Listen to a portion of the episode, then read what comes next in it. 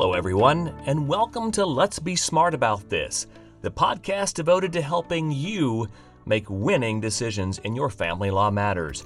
I'm your host, Brian Reed of Reed Centracchio and Associates. We are a family law firm with offices in Chicago, Hinsdale, and affiliate offices overseas. And speaking of overseas, I'm happy to report that according to our analytics, we are starting to build an audience in Europe.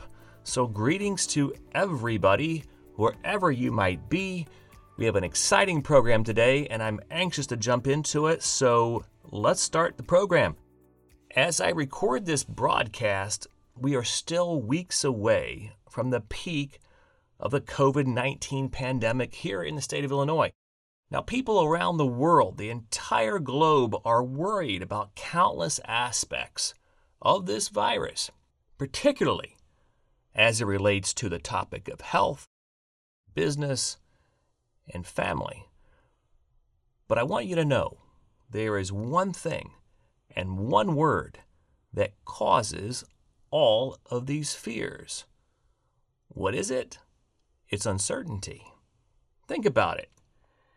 It's what we don't know about the future that makes us afraid. Fortunately, there is an antidote to uncertainty. Instead of wringing your hands, worrying about all the things on the planet that you cannot control, why not work on the things within your sphere of influence? By getting your legal and financial house in order, you can tie up loose ends, develop a feeling of accomplishment, true accomplishment, bring your future into focus, and thus take positive steps towards certainty. It's a smart move and it feels great. Now, here's the real exciting part you now have the gift of time. You're likely not commuting to and from work you're probably not out socializing or going to restaurants. With this once in a lifetime gift of time, and with the antidote that I'm going to help you develop for uncertainty, you're going to be all set. So, I'm going to share with you my top 10 list of things that you can do to incorporate certainty in your world and start feeling great about getting your legal and financial affairs in order. So, join me. Here we go. My top 10 list. Number one, do some estate planning. Do you have a will? If so, does it need to be updated? Do you need to put perhaps real estate into a trust? What a great time to stop putting off this project. If you're like most people, it's been something that's been in the back of your mind for some time. Even if you had a basic will put together, it probably needs to be updated. Now's the perfect time. Number two, consider your life insurance needs and also insurance for your home and your cars. Are you overinsured or are you underinsured? Do you perhaps need an umbrella policy? You can use this time now to give this the thought that it needs and determine whether you're protected. Number three, are you by chance a business owner? If so, what contracts are you using with your customers or vendors? Do they need to be updated? With this downtime that you now have, you can bring all of your contracts current. Number four, did you have a wedding postponed due to this crisis? A lot of people did. If you fall into that category, why not consider a prenuptial agreement? Maybe you wanted one before and just didn't have the time to get to it before the wedding. You were planning many other things, and that was one thing that just kind of fell by the wayside. Now is your opportunity to do that. You have the time, and this is real planning for the future and it could save you a lot of money and legal fees. Number five, consider refinancing your home and any other debt that you might have. Interest rates are ridiculously low.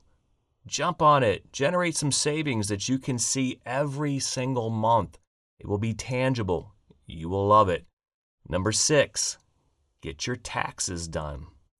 Seriously, just because the deadline's been extended doesn't mean you have to wait until the week before.